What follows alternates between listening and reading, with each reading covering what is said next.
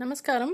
நான் உங்கள் நல்லி பேசுகிறேன் சீட்ஸ் டு ஃப்ளவர் சீரீஸில் இருபத்தி ஏழாவது நாள் இருபத்தி ஏழாவது ஸ்டோரியோடு நான் உங்களை சந்திக்கிறதுல மிக்க மகிழ்ச்சி அடைகிறேன்.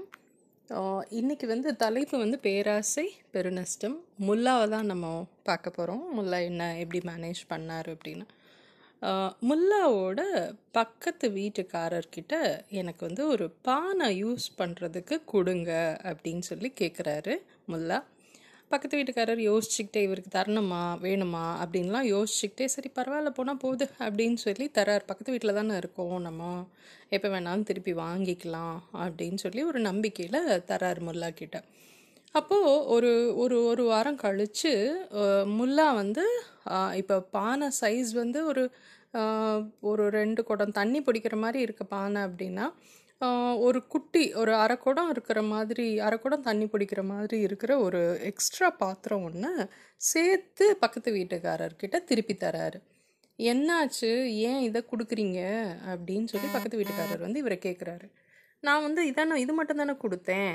அப்படின்னு கேட்டப்போ இவர் என்ன சொல்கிறாரு உங்கள் உங்கள் பானை வந்து குட்டி போட்டுது எங்கள் வீட்டில் இருந்தப்போ அதனால் குட்டியையும் நான் சேர்த்து தரேன் அப்படின்னு சொல்லி முல்லா வந்து பக்கத்து வீட்டுக்காரர்கிட்ட சொல்கிறாரு ஸோ பக்கத்து வீட்டுக்காரருக்கு கொஞ்ச நேரம் ஒன்றும் புரியல தலைகாலே புரியல. அதுக்கப்புறம் தான் பயங்கர சந்தோஷமாயிடுச்சு.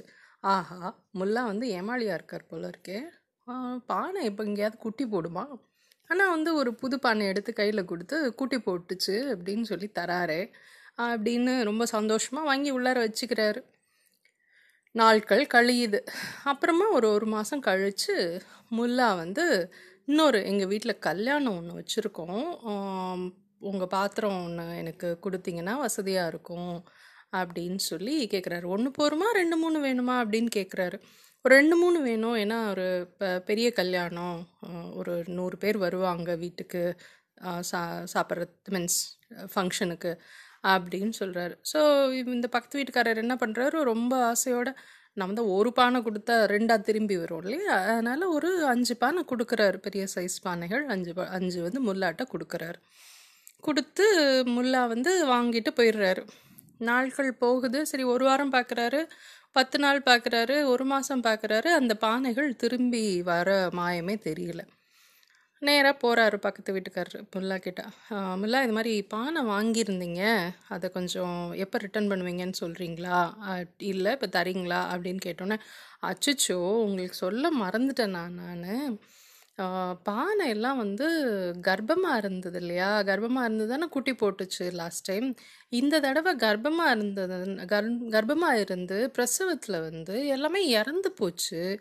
உங்ககிட்ட நான் சொல்ல மறந்துட்டேனா? ஐம் சாரி அப்படிங்கிறாரு.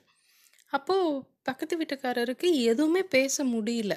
ஏன்னா முன்னாடியே வந்து அவர் வந்து குட்டி போட்டு குட்டி போட்டுச்சுன்னு சின்ன பானையை கொடுத்தப்போ அவர் மறுத்திருந்தாருந்தானா இப்போ பேச முடியும். ஆனால் அவர் தான் மறுத்தே பேசல. இல்லை பேராசைப்பட்டு அதையும் கையில் வாங்கி வச்சுக்கிட்டார் இல்லையா? அப்போ இப்போ வந்து எதுவுமே அவரால் பேச முடியல. பேசாமல் திரும்பிட்டார். இதோட கதை முடியுது. By thank you